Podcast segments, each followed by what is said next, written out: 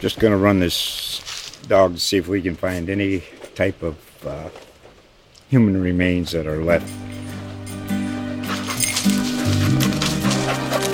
Listen to Where Secrets Go to Die The Disappearance of Derek Hennigan. From the Detroit Free Press, a new podcast set in the woods of Michigan's Upper Peninsula. Available on Apple, Spotify, Freep.com, or wherever you get your podcasts.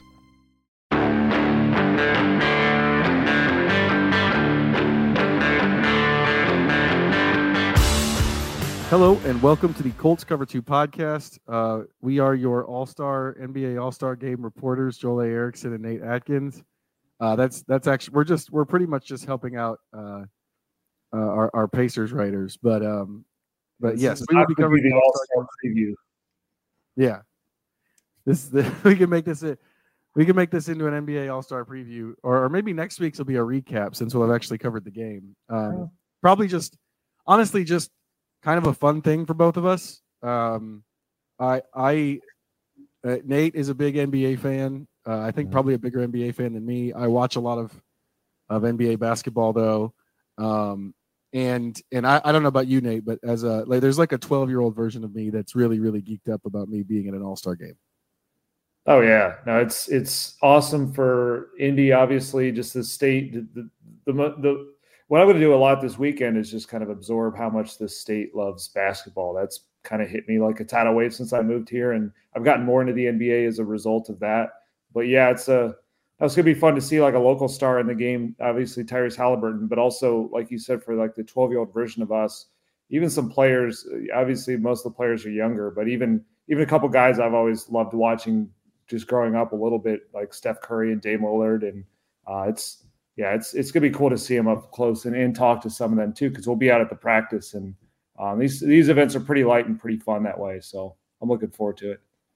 We'll uh we'll we'll how about this? We'll go with uh who is your who is your favorite player? Well, we're, we'll have to go retired. We'll go retired since some of these guys are in the game. Who is your favorite player growing up that's now no longer in the NBA? Hmm. Uh, no longer in the NBA. Probably Shaq.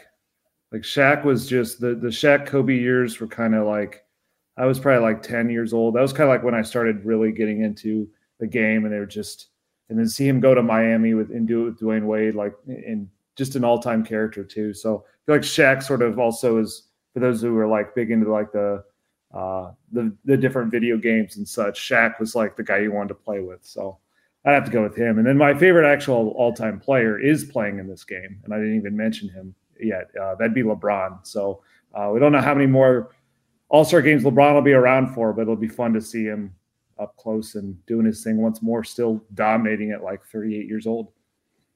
Uh, my my guy when I was a kid, the NBA was was my favorite league when I was probably oh I don't know like five to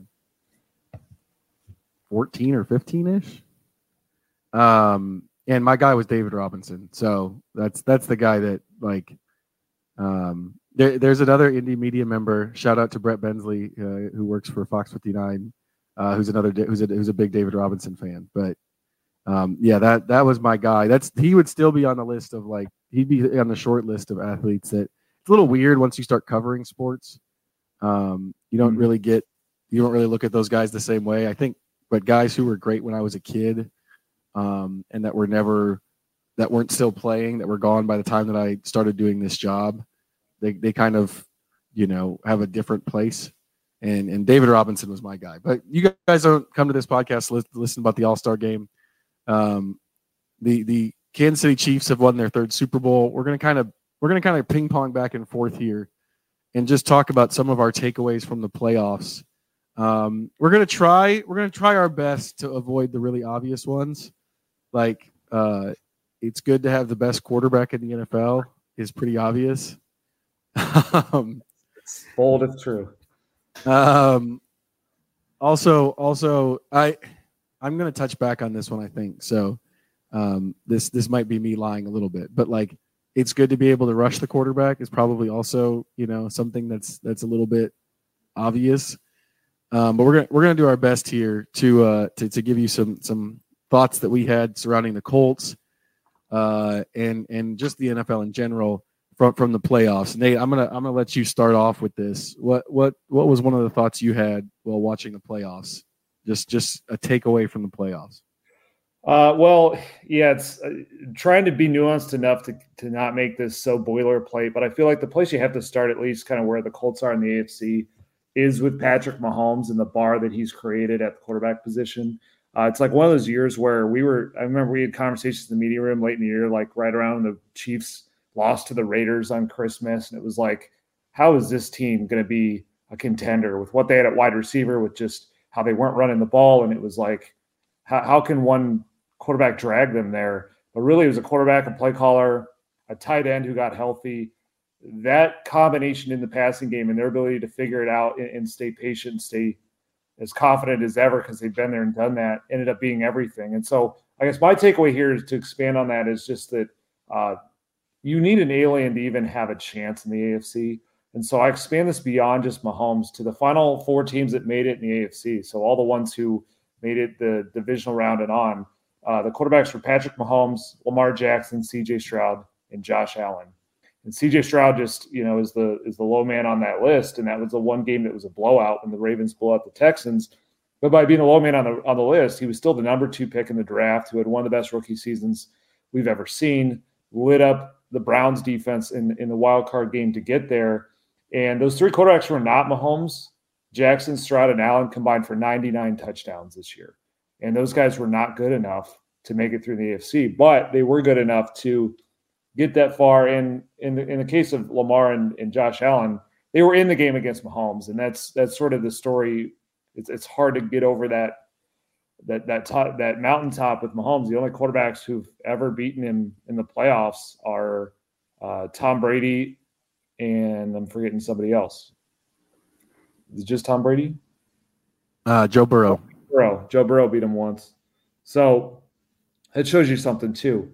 Um, so the point is like you just the the model that the 49ers took to get as far as they they did they also obviously they they took the Chiefs to overtime so they had a chance to beat them too but the road to getting that far to playing him in that final game is diff- is a totally different calculus in the NFC where the final two quarterbacks in that league were Brock Purdy and, and Jared Goff who had really good seasons but one of those was Mr. Relevant the last pick of the draft and the other one uh, was the number one pick, but got shipped out of Los Angeles. And, and both guys can play very, very well. But you, I mean, you really do have to build a, a really good team around them. And you can't, you know, you put too much on them, and eventually it's going to be a little bit too much. The Lions found that out on uh, on a couple of fourth down plays.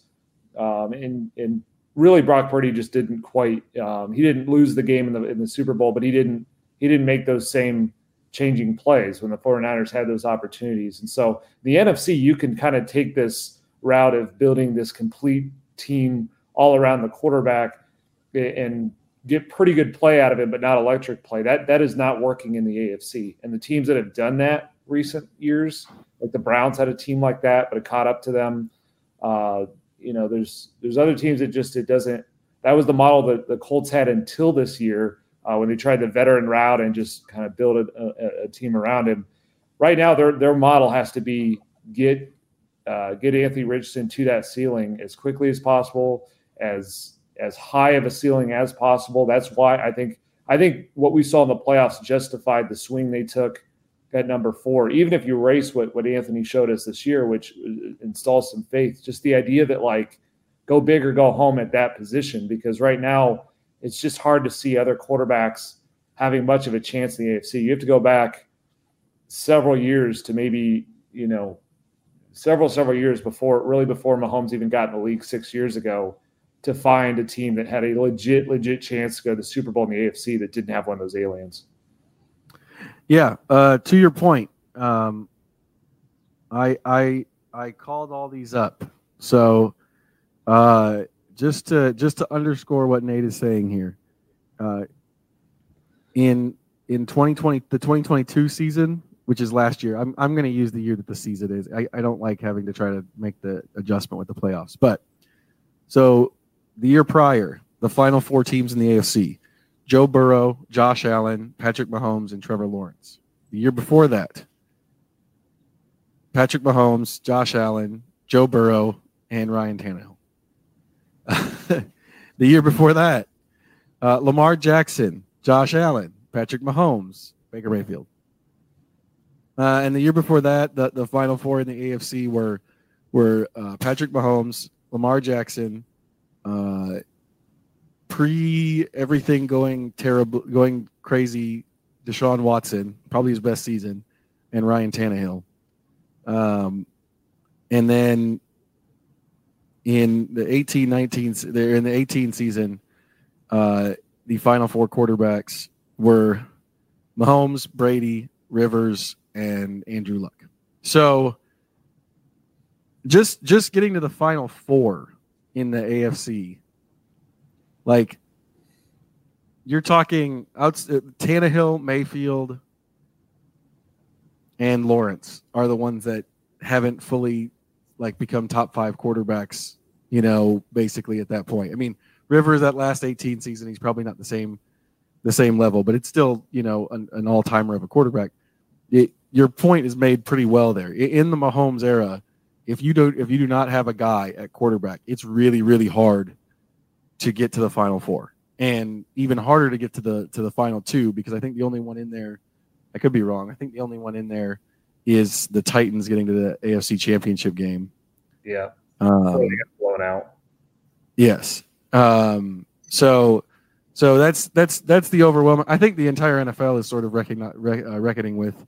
Um, you, you you're in one of these spots here where Mahomes looks like he's the type of player, and you never know because Tom Brady got to three Super Bowls, and then um, there was a drought for a while. People sort of forget that, but there was a drought in terms of in terms of rings. They they lost a couple in there to the Giants.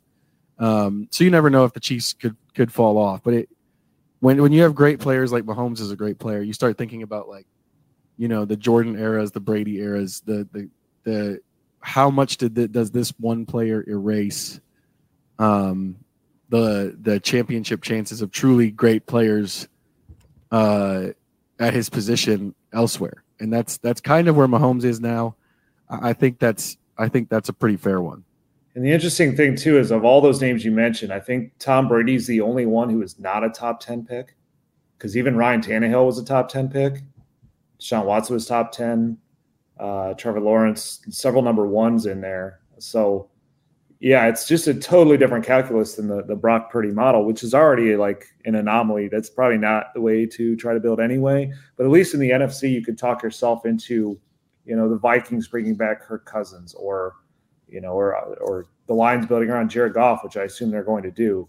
Just a different different world, and then those teams have to kind of re, they, have to kind of meet that reality in the Super Bowl, and that's the 49ers to think of all that they've done over the past five years everything Kyle Shanahan has built in that offense, the superstar players they've gotten, uh, and they don't have a ring to show for it because twice they've gone up against Mahomes, and both times they had a double digit lead, and both times it's the same story as that guy's got more in his chamber than you do. Uh, you know, but yeah, in the AFC to even to even kind of be in those games to have that kind of regret, you got to have one of those those high level quarterbacks, high ceiling quarterbacks, and I do think the Colts have that. Uh, whether they bring that out, you know, is is everything we're going to cover and discuss from here on out. But uh, some of those plays, I think you just go back to the Rams game that, that Anthony Richardson was able to make, uh, standing tall in the pocket, uh, throwing down the sideline, scrambling out of pressure, throwing on the run. Like that's the kind of stuff that those are just flashes, but that's the kind of stuff that uh, Josh Allen does to to have a chance against Patrick Mahomes. That um, some of the aggressive aggressiveness and accuracy down the field that Joe Burrow does uh, in one time beat Mahomes. So um, they they've got at least the the lottery ticket. So we got to see if they build everything else up. Okay, that's going to bring me to my first one. Um, this is going to go to the defensive side of the ball. This is what I was kind of hinting at earlier. Um, there's there's different ways to get coverage done in the NFL. Um, you know, and I think people talk about the way people talk about defensive football, it's it often it's often coverage first. I think it's probably pressure first. And I thought the Super Bowl was a good example of this. You know, the Chiefs have two very, very, very good corners. McDuffie and Sneed are very, very good. It allows Spagnuolo to blitz a lot, um, especially on third downs. It allows him to be creative. You can get the job done that way. but for a significant portion of that game, um, even even into the even deep into the second half, I found myself thinking, you know, the Niners don't really have those types of corners, and they made life pretty hard on the Chiefs' offense. Now, granted that the Chiefs' offense doesn't have, you know, a a truly elite receiver. They have Kelce now um, at tight end, and you know, you know, physically, I think mentally he's still incredible, but but physically he's maybe not quite the same player he was five years ago. But the flip side of that is like they they got themselves in winning position deep into the game essentially by playing a shell. I mean, the, uh, the Niners. I think if you look at if well, the Niners have some have some cap issues that could maybe um, change this picture going forward. But I think a lot of people keep talking about their corners as being, you know, maybe a place that they need to upgrade going into the offseason. They, they still got it done in the Super Bowl. They still got themselves to the Super Bowl with it. That's that's been a pretty good defense. Was it the same defense this year? Maybe not quite, but you can there's there's different ways to make the quarterback hold the football or to to get in the quarterback's face from a coverage standpoint. You just you just have to be able to and you, but you have to be able to switch them. And you know, sometimes sometimes like if you're in the game against Patrick Mahomes, I, I thought one of the things that that uh, was was bad was when Steve Wilks started blitzing late in the game. Um, because you know you can't blitz that guy uh, and the, the, Chiefs made some big plays there. So it's not always the answer can't always be blitzing. It it has to be pressure first, um, and and then behind that, you make your decisions based on your personnel. I think coverage wise, if if you've got the corners to blitz, go for it. Ravens, you know, Browns, uh, the Chiefs. Like if you've got the corners to to to really bring a lot of pressure, that that's fine. But you can also get it done by by playing back. Yeah, 49ers are an interesting test of this because they really have gone bargain bin at a lot of the secondary positions. I mean, you've got guys like Hufanga and Lenoir were like almost day three picks, I think fifth, sixth round guys. Logan Ryan was on his couch and they just pulled him off and, and asked him to come play in the playoffs. And it shows you obviously the, the obvious takeaway there is that they don't have to cover as long when they when they're playing with Nick Bosa on top of Arik Armstead. Uh, but also, I think coverage does come in different forms because their best cover player for what he's asked to do is honestly Fred Warner. And I thought he was an absolute superstar in that game. Uh, big reason why Travis Kelce had one yard in the first half. Uh, you know, he ended up being their leading receiver and really made up for it on one gorgeous uh, move that he did get Warner on late in the game. And that's kind of what, what Kelce ends up doing to you. But the only reason they had a chance to play that way was they didn't have to devote all the resources to Travis Kelce because they have a Fred Warner.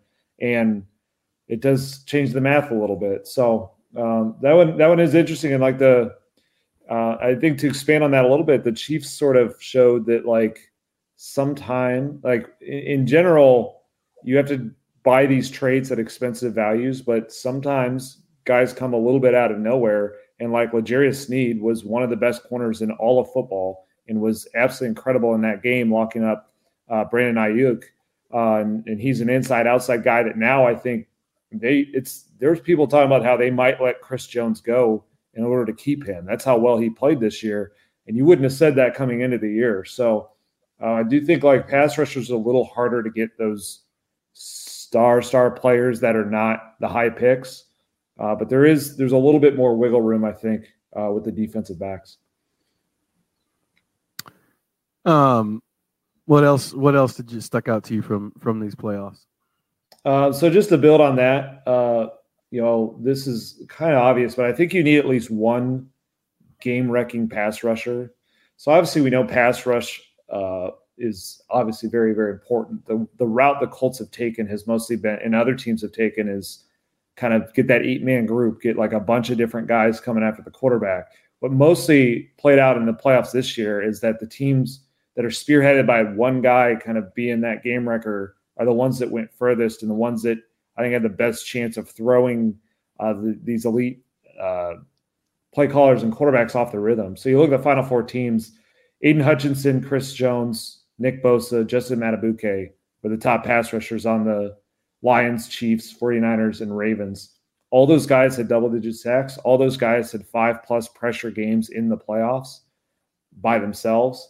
And that's even understanding that like these teams know these guys really well. They're going to devote resources. They're going to try and play around them. And it didn't ultimately matter. And it, it says something about the depth around them to um, to let them occasionally have a one-on-one matchup. But really, these guys just took over at times. We saw, I thought if the 49ers, if they were going to win that game, I thought Nick Bosa was the best player on the field up until, you know, when Mahomes took over toward the end. I mean, he, the way he was able to rush, but also play discipline and keep contain on Mahomes was magnificent. And then what ended up turning is, uh, you know, in overtime, Chris Jones just driving guards into the lap of Brock Purdy, who – Purdy's made a lot of things happen, but he's not the best at kind of standing tall. He's he's got some uh, some you know he's not the tallest quarterback, so he isn't able to win from the pocket as well that way. And that's sort of like that that quick instant pressure can just kill the best play design. And on that play, Kyle Shanahan got guys wide open in the end zone. The 49ers could have gone up a touchdown in overtime, and one guy erased that from happening. And so for the Colts, for the most part, we've talked about them as being sort of a uh, you know more of this certainly on the edge, they go for like spreading out the resources, and I think there's room for them to uh, get more juice on the edge. But I do think they have that guy in DeForest Buckner because we saw him on this stage in the Super Bowl do some of the same things that uh, Chris Jones just did in that in, in the one that was played on Sunday. Like when the 49ers were up 10 on the Chiefs back in 2019, the 2019 season the Super Bowl you know, DeForest Buckner might have been the Super Bowl MVP if they had been able to close that game out, uh, which obviously they didn't. But he's, you know, the one interesting thing, like he does not have quite the same high end sack totals as these other guys. Uh, even even interior players like Madubuike and Chris Jones have gotten double digits. DeForest is though is so consistent where he's hit seven sacks every year for six straight years. Only Chris Jones and Myles Garrett have done that in the NFL. And I do think there's a little more to unpack with Buckner especially in those moments, those those you know got to have it third and eight drop back situations. Uh, there's there's still a little bit more to unpack. I think if the Colts get just a little bit better on the edge than they've been, a little a little bit more juice, a little bit you know payoff to anything that can make a quarterback step up into where DeForest Buckner's driving back to. I think he can be that kind of guy that can uh, can wreck the game in the playoffs like this, and that's why you know I did a I did a offseason plan or sort of a mock offseason this week. And one of my ideas was that they should extend Buckner. I had them extending him by uh, by I think three years, which is just one under what uh, what uh, Javon Hargrave just got from the 49ers. And you know, I think I think Buckner needs to be here for the rest of Anthony Richardson's rookie contract. They can afford to have him here, and ultimately, if they really want to pack in, tap into that ceiling in the playoffs, if they can become that kind of team, they're going to need a superstar pass rusher somewhere, and I think they already have him. Yeah, the Chiefs. The Chiefs are interesting because they've got you know a kind of a rising player in Karlaftis who had 10 and a half sacks. Omena who had a good season. He wasn't there in the in the in the Super Bowl though. That Spagnuolo's pressure there kind of gives, I think, Jones more of the help he needs than maybe some of those guys do. So that's that's one spot where you know if if the Colts are in these games, we're having a better secondary you can maybe get some one on ones for Buckner is if you're bringing pressure from somewhere else, um, somewhere that they're not expecting it. I think that that that might be possible. I I, I agree. I think Buckner can be that guy. Um, he's he's one of the top four or five over the last however many years. He's one of the top four or five defensive tackles uh, in the NFL, especially as a pass rusher. I, he the pass rush does need to be a little better um, overall. Uh, and and the other thing is just you know I keep thinking like you know kind of going back to what I just said, like the Colts secondary wasn't capable necessarily of being consistent at playing either style last year. They they had too many busts when they were in zone. That's that's kind of a another one. The the, the other one for me, this is this is going to be my most controversial one. This is the one that's that's that's uh, uh, tough. Um, I think I think the last play of the Super Bowl um, tells you that maybe Shane Steichen took a little bit too much heat for the fourth down call. Mecole Hardman's not the guy you want to have the ball in his hands in a key situation. The, the Chiefs didn't even want him on their team until halfway through the year when they didn't have anybody else. You know, like he, he was a jet at the start of the season. He's been largely a disappointment. I know he's I know his draft position was high, but his his production in the NFL is more like a late round pick or an undrafted free agent. He's not a guy that you you want necessarily in that situation. There, there's a lot of guys down history who've made really really big plays um in the NFL in huge moments in the NFL who are unheralded guys and you know it was the right play because Hardman was wide open um I, at, at the time I think we talked about this at the time I thought that the worst part of it was the pass I still think the worst part of it is the pass and I, I just think maybe Steichen took took a little bit too much heat for having Goodson in that in that spot um, because some, sometimes those guys have to make plays for you. You know, there was a they tried to go for a touchdown earlier, and it was Warner on on their their one big star, Kelce, um, and he didn't really have a chance to make a play on the football. So, you know, it's yeah. I think I, I I said at the time. I think I said on the initial podcast, it's really hard for me to kill somebody when a player's open. Um, Goodson was open, like Hardman was open. Now, Minshew isn't Mahomes, but that was a pretty easy throw. Like uh, ultimately, I think I think I'm still where I was at the start of it, which is your quarterback's got to make a better throw. I don't necessarily know that that means that the play call is the problem. Yeah, I hear you. It's certainly about you know any any time a team goes all the way, there's going to be guys who step stepped up and did some things that uh, were not the expected guys, not the guys getting all the attention. That's what eventually has to happen uh, a couple times. Um, I, I hadn't really related it to the Steichen fourth down call. I personally, I still see some differences. I think he made the big one is uh, the play call was to have Gardner Minshew throw the pass. So um, I think there was the error in there. It was you're relying on two guys to make a play that they haven't made before, rather than one guy. Um, I think with Mecole Hardman is that like that was his 14th playoff game. He's caught 165 uh, passes from Mahomes. So I still think there was some bit of connection and experience and know-how in a veteran player, even if he's not a particularly good veteran player, that wasn't there in a running back they signed and practiced two days to try and be a receiving running back in that game. So I still have issues with the fourth down call, but um, but I I do hear you about you know especially like uh, I think that's kind of shows us the Patrick Mahomes effect too, is that he can uh, he gives a little bit more confidence to guys around him like that because the ball's going to be there. The, the, the right read's going to be made. Patrick Mahomes has made incredible adjustments, I thought, to his game just to to kind of become a little bit more cerebral, less of that hero ball play extender. He's become more of that guy winning pre-snap and knowing what you're not going to cover. Uh, and um, and I think that gives confidence to guys who aren't maybe all that great, like Mecole Hardman. We saw uh, Marquez Valdes-Scantling make plays this postseason too, and he had a really tough season, and he's he's had a lot of drops throughout his career, but he came through with some in the playoffs. I think that confidence eventually builds when you have a guy like Mahomes. Um, I guess it, it, didn't quite work for the Colts with their Pro Bowl quarterback, uh, but I think when they get Anthony Richardson back out there the hope is that eventually he's he can instill that same confidence, and down the road they are going to have to count on somebody to catch a ball who's not you know Michael Pittman Jr. Uh, or Josh Downs probably, um, and and yeah, you, you got to have them come through eventually, and and that's and you're right though. Steichen's job is to scheme guys open the same way that Andy Reid's is. So the design of it getting a guy open was, uh, you know, I, I always thought that made sense. It's just the connection that they asked for was not Mahomes and a guy that he's played with for a while. It was um, Pro Bowl quarterback Gardner Minshew and, and Tyler Goodson. Um, but to kind of expand on mine, that's I guess a little bit related to that. Um, I'm going to go with uh, I think you need a guy who can truly eat at tight end, a dominant tight end. Uh, I, the final four tight ends this year were George Kittle, Travis Kelce, Mark Andrews, Sam LaPorta, in Sam LaPorta as a rookie, but even with that, all four of those guys have had at least one season of 800 yards and 10 plus touchdowns. The Colts last season, their tight end group in total, they cracked 800 yards, but they did not get to.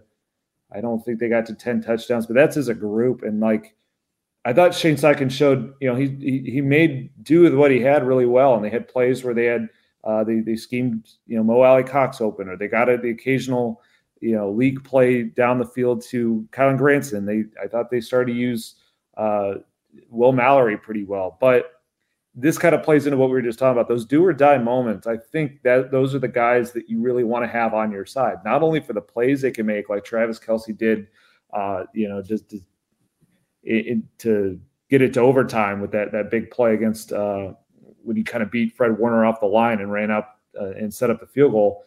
But it's also the fact that they're out there. It's the fact that like you can bring some of these guys out and they blur the lines in, in personnel between you know 11 personnel versus 12 versus 13 these are guys that can kind of double. These all the four of these guys are basically receivers who play the tight end position. Um, it's an added bonus i think when you have a guy like george kittle who's such a dominant run blocker. That just makes it that much harder but i think what's more important than maybe being a great run blocker is just being a dominant receiver at that position and then when you have a talented play designer they found ways to kind of at times hide them in the run game. I thought the Lions did a great job with that with Sam LaPorta. Travis Kelce, you know, he's probably an average blocker, but not not a huge, you know, he, he kind of can pick his spots. He's not going to just line up on a defensive end and, and, and mow him down, but uh, but pretty much they can dictate the personnel groupings that are out there, and then those guys are too hard to cover for linebackers, uh, you know, you know, and a lot of safeties, and so that's the kind of guy I think they need to get for this offense. You can talk yourself into the potential of so much in this offense from, you know, they just signed Jonathan Taylor. We talked about Anthony Richardson, the Josh Downs connections building. We would think that they're going to bring back Michael Pittman Jr., at least they should. Maybe Alec Pierce taps into that downfield speed. Uh, but the thing that feels very missing right now is a reliable dude at tight end. And Jelani Woods has that body type. He has that athleticism, uh, but and, and, maybe this is the year it breaks through for him. And, and, we we were having more of a conversation like this about him. That's the hope. Uh, but after he missed a whole year with hamstring injuries, I think they have to at least be open minded to any kind of swing that's out there that can get them something that feels more uh, available, more ready to go to plug into this offense right now. Because you give it, if you give Shane Steichen a guy like even like a Sam LaPorta, who is not a high draft pick, you know, and it was a rookie this year, even to give him a mismatch player like that who had almost 900 yards and 10 touchdowns for the Lions, and you let him run, you know, RPO concepts, you let him uh, dictate when he when he can read that it's man coverage, you, you let him hide him between you know 12 personnel sets, some of the trick plays. I think that could really unleash something crazy impressive in this offense, and it would give them also players that – in those shorter range of the field who are not just Josh Downs who can convert those like real short depth of target, got to have it type plays like a fourth and one. So I think like tight end needs. I don't know that we've I, tight end's a position I think we should talk a lot, lot more about with this Colts team and where they need to try and add and what kind of swing they need to take. And so who knows? Maybe they get to the draft and Brock Bowers is a guy that they can have some kind of shot at. Maybe even uh, like in my offseason plan, I hinted at them trading up to get him. I think he's one of the. This is one of those rare times trading up for a non-quarterback. I think could make sense because I think the playoffs are proving just how much of an upside the, these kind of tight ends have at this level of football. Yeah, somebody asked somebody asked us a while back, like maybe a month ago or something, like who our draft crushes were. I don't have like a good off the radar one, um, it's probably Bowers. It's probably been Bowers. Um, just in general, over the course of the the entire just this class coming out, like it's just thinking about like players that because usually for me that's like a player that like I turned on in a game on Saturday and was like, man, I'm really excited to watch this guy play. But Bowers is that guy. It's not it's not fun because that's every Colts fans uh, draft crush this year. Um, so it's not it's not as fun or off the wall as as maybe that that pick has been for me in the past. Um, it's it's he's definitely possible. I, I think there's a, a, a way that a bunch of quarterbacks and receivers and tackles go off the board and he falls. Um, I you always think about like you always think about like you've got this young player like in terms of Woods, like you've got this young player who um, you think can be this guy, but realistically, you can't really like we've killed Ballard for um, relying too much on that kind of stuff in the past, and I don't think that was necessarily wrong. I think uh, you know, I think um, I think you, you can't necessarily count on stuff you haven't seen yet. Um, And if you have a guy like Bowers who you feel like is is really going to be that guy right away from the start, then you know you just figure out where Woods goes. Like, yep. If if he turns out to be a player, I'm sure I'm sure uh, Shane Steichen would have all kinds of fun drawing up two tight end sets, um, and taking advantage of both of those guys' skill sets. You know, uh, the the reason that teams do don't do that very often has less to do with uh, the fact that it's not a good way to run your offense than it has to do with the fact that it's really hard to find good tight ends um, consistently. So, I, yeah, it, they they've got a logjam in terms of playing time a little bit, um, but also that shouldn't stop you from trying to get better at the position. And and yeah, I, I, I think I I think I agree with the the the difference making that a tight end can do, especially in this offense. before this season, you know, Shane Steichen's history is one with you know tight ends playing a very significant role in their offenses, in his offenses. You know that he had Goedert in Philadelphia, um, in in Los Angeles when he was the Chargers uh, that one year. Oh, I'm gonna. Why is it? Why am I blanking on this right now? Um. Oh, Henry had 60 catches. Oh yeah. You know.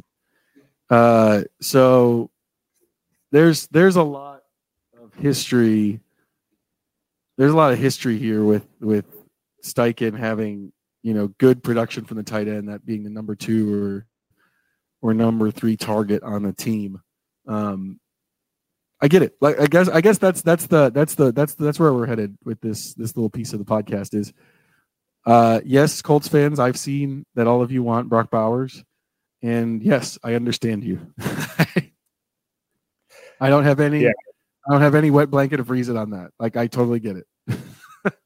no, I don't either. I think the knock, if there's a knock on Brock Bowers, it's that he also, like some of the guys I mentioned, is not a dominant run blocker. He's not a guy I would line up on defensive end and ask him to drive him off the field. Uh, but that's not the style of offense that the Colts are going to play. That's not the style of tight end that has to win right now. Um, that's where like there's been some mock drafts that have him going to the Chargers with Jim Harbaugh, but the way Jim Harbaugh teams like to play is so power run centric that I think that is more important in that kind of an offense. Um, I you know Brock Bowers looks to me a lot like kind of a Travis Kelce kind of blocking tight end in terms of like if you can get him on linebackers and safeties, or you can get him kind of dragging across the formation on the move, blocking a guy, he can be quite effective. And I think good play callers will find a way uh, to make that happen. And so Bowers, you know, he's, you know, he he is as intriguing as a guy, a tight end that's come out since like Kyle Pitts, and uh, Kyle Pitts had a little bit more, you know, just that explosive play. Uh, but Brock Bowers, I think, has been more consistent. He's led Georgia in receiving three straight years, and that's a guy that you know opposing defenses know that's who they're going to. It's, it's that's the type of thing you're looking for. That guy that produces kind of no matter the attention. And if you have one of those at tight end, and you have one of those at wide receiver, and Michael Pittman Jr. I mean, there's only so many resources teams can put to try and defend these different guys. Um, so it'll be interesting to see if they can get Brock Bowers because, like, what's different is you, you left out the real dream for Colts fans is the one that's not realistic, I think, which is Marvin Harrison Jr. Um, I totally get that one, but like, I'll be shocked if he doesn't go number four overall. And I just don't think a team's going to trade down from a spot where they could take him unless it's just such a crazy over the top offer they can't possibly pass up a way overpay. But like every team needs a go to dominant wide receiver for their quarterback, whether he's young, old, on the roster, not on the roster. They're, I, I just think they're going to go for Marvin Harrison. What's a little different for Brock Bowers is just tight ends don't go quite as high in the draft. They can slide a little bit. It's rare to see one go in the top 10. Uh, most of them aren't quite ready. Uh, Brock Bowers, I think, will be an exception. I don't think he's going to fall to 15, but like he could fall to like nine to the Bears who've traded down, 11 to the Vikings who've traded down. Uh, you know, you can make a trade up that would involve either like next year's second or maybe two third round picks. That's kind of the idea I've thrown out there that, that maybe that could could get them if that's what the cost is. If it's that or or don't get Brock Bowers, I think I'd pay, pay that price because this Colts team doesn't have that many needs, especially on offense. Like guys that at least positions where you're not invested in the player and believing he can be out there. And so, yeah, that's a swing I think makes a lot of sense if they have a shot at it. I have I have one little bonus one, um, and this is from this is from the Super Bowl, but the the Mahomes legs in the second half of that game, especially in overtime, they had that fourth and one. They run the triple option, basically like the the modern triple option. Man, is that nice to have because that was a team that came in thinking they were going to be able to run they, they really couldn't. The Niners did a much better job than they'd done against the run most of the season, um, at least with their traditional running back plays. Mahomes got it back for them and made some big plays with his feet. Um, you saw how far Jackson got the the Ravens making plays with his feet. Um, it it's a nice piece to have in critical situations, in short yardage, in big games. It's a really nice piece to have to have a quarterback who can run. Obviously, the Colts have that um, but you can see why why so many teams have gone towards that type of style of quarterback lately. Yeah, and even Brock Purdy, that's a big part of his story of how they got to the Super Bowl was big plays with his legs against the Packers and the Lions at times when the yeah. Niners offense was sluggish. And then what the Chiefs did is they spied him, which is like a sign of respect to devote resources that way. The Chiefs made that work. Uh, that's an elite, elite defense. But if you're if that's what the, the Colts are doing to teams where they're making someone – designate a spy. Number one, I think Anthony Richardson can win some of those matchups anyway. Uh, you have to have a pretty athletic player to spy him, but also it's just the way that that changes the math of if you're going to spy there, it's fewer resources on Michael Pittman Jr. Um, and that's where a guy like adding a real tight end. These, you know, Josh Downs. There's different ways that that that ends up playing out. But yeah, it's it's it's not it's not often anymore that like the true pocket passer is winning. We've had a lot of conversations about that. There's, you know, Tom Brady had his his year with the Bucs. Uh, Matthew Stafford had his year with the Rams, uh, but it's it's much harder to do it that way and and and be sustainable because those those guys end up getting hurt. Uh, you know, we we talk a lot about like the running quarterbacks getting hurt. That that is a thing, but also guys who don't have that mobility to escape the big hits in the pocket, uh, they run that risk too. Um, so I guess the next one I'll throw out there is sort of a bonus one too, because it's not quite as as grandiose as the others, but like you got to try a kicker. you you got to really not just have at least like make your swing at kicker, um, because you know we saw Harrison Butker. You know he went 11 11 on playoff field goals this year, two of two from 50 plus. He's become one of the one of the superstars. Edged out Justin Tucker in the AFC to get there in the NFC, you had two kickers who were came into that game struggling and then struggled within it. Jake Moody missed a field goal in the NFC title game, but I think that played into why uh, the Lions couldn't take the points on two fourth downs, as they they had Michael Badgley. We know about his his range issues um, dating back to here, and so then the 49ers made it through after stopping you know stopping those fourth down plays. And I have people bring up, well, Jake Moody made two huge kicks in the Super Bowl, um, despite his rookie struggles. That's true. But they went out and spent a third round pick on Jake Moody. Like it wasn't like Jake Moody doesn't have any capabilities and just closed his eyes and got lucky for two kicks in the Super Bowl. Like this is a guy who in warmups was drilling really deep kicks. I don't know. It, he seemed to find it in that Super Bowl a little bit more outside of that that blocked extra point. But like 49ers did not have many draft picks left after that haul they gave up for Trey Lance. And they spent one of the top picks they have on Jake Moody uh, to to have a kicker who has that that kind of distance, that kind of at least that upside. And then they've you know they've had to deal with ups and downs, but there there's still the ups in there. Uh, we saw up until last season, the Colts were kind of playing it like the Lions did, where they had a coach who was willing to go for it on fourth down. Kicker, they just didn't. Uh, you know, I know they invested in the in the draft capital at the time with Rodrigo Blankenship, but it went on long enough to where I don't think you could believe uh, in his distance very much. They just didn't have a distance kicker um, and t- then he went out and signed one in Matt Gay. So uh, that's another example. Most of the things I think they need, they have gone out and gotten uh, so far, like like like kick like Matt Gay, who's won, uh, you know, won a Super Bowl with the Rams, has made some big kicks in the playoffs, uh, made them outdoors. Like it, it just really helps to have that. It's just you. It's one of those positions that like I, I, think about this like with the Lions. So they were building out their team and they're trying to they built such a gorgeous roster. Uh, but you know, they were looking to make the leap to a playoff team from a nine and eight team. And so they went after Michael Badgley because their coach, Dan Campbell, goes for it a lot on fourth down. And, you know, they're an indoor team. Like it just didn't feel like that big of an investment. The playoffs always bring out your weaknesses. That's always like where you end up paying for what you don't have at certain spots. And kicker became the story for them is is their unwillingness to use it. Um, you know, and not getting those fourth down plays. That's a spot at least the Colts don't. Have, I don't think we'll have to worry about. Doesn't mean Matt Gay can't miss the kick, but it's not going to be like they're not going to go down because they nailed in the kicker spot, which I think was the case up until uh, last season.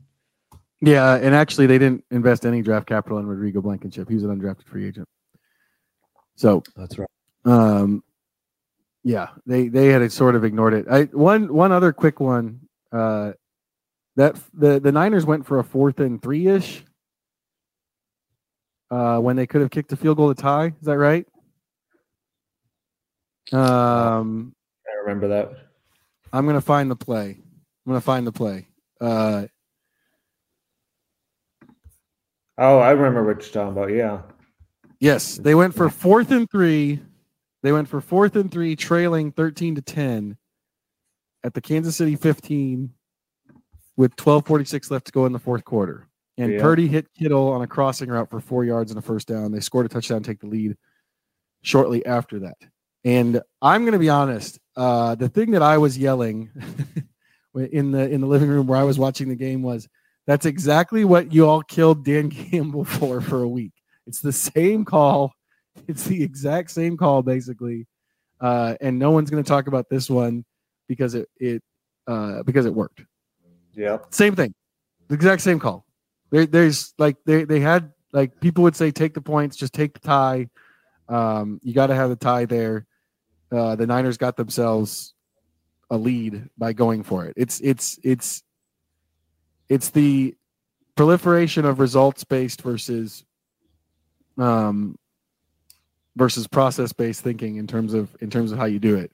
Uh, and and you could see it with uh, you could see it with the way there was some some blowback on Shanahan for taking the ball first.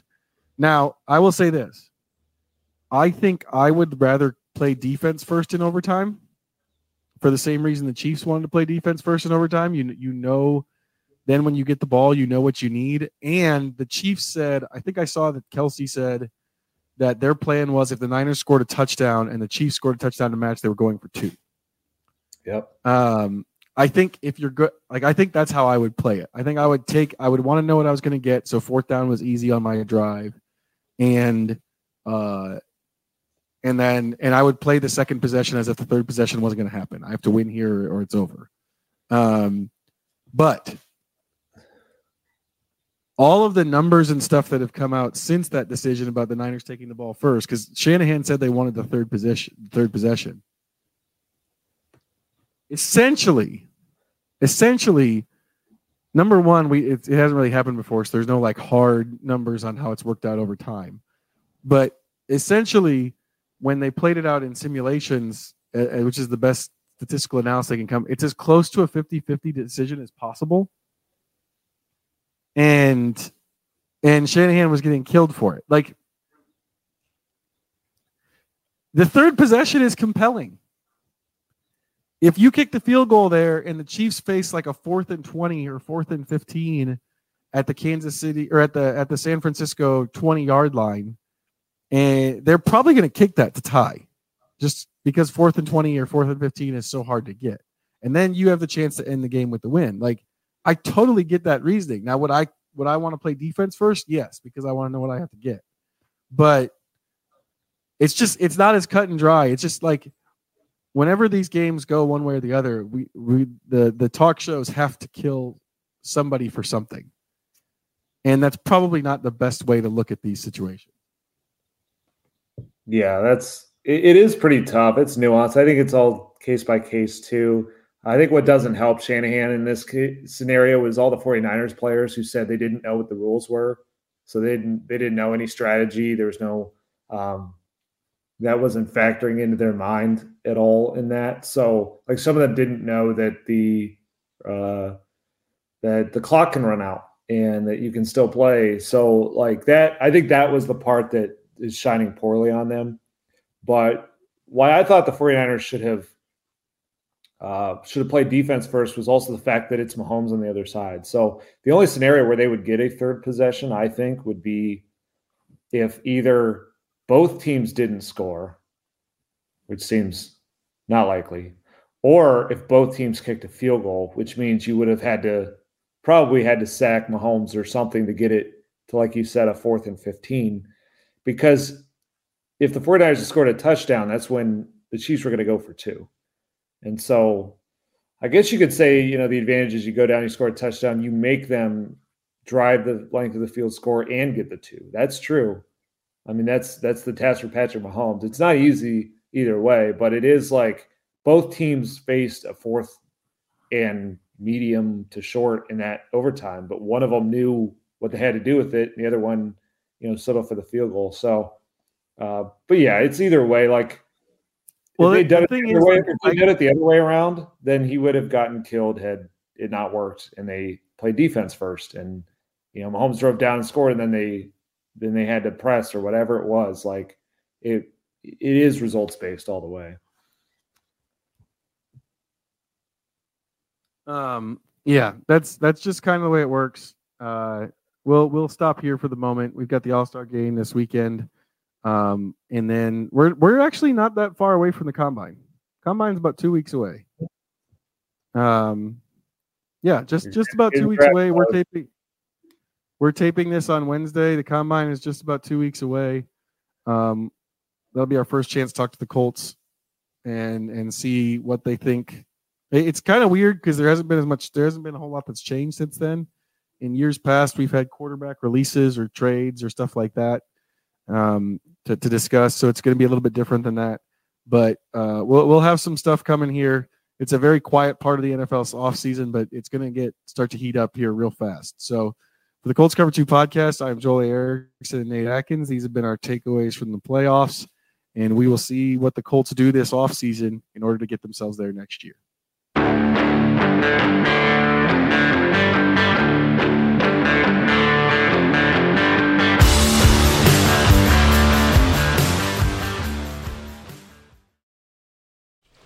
Just going to run this dog to see if we can find any type of uh, human remains that are left. Listen to Where Secrets Go to Die The Disappearance of Derek Hennigan. From the Detroit Free Press, a new podcast set in the woods of Michigan's Upper Peninsula. Available on Apple, Spotify, Freep.com, or wherever you get your podcasts.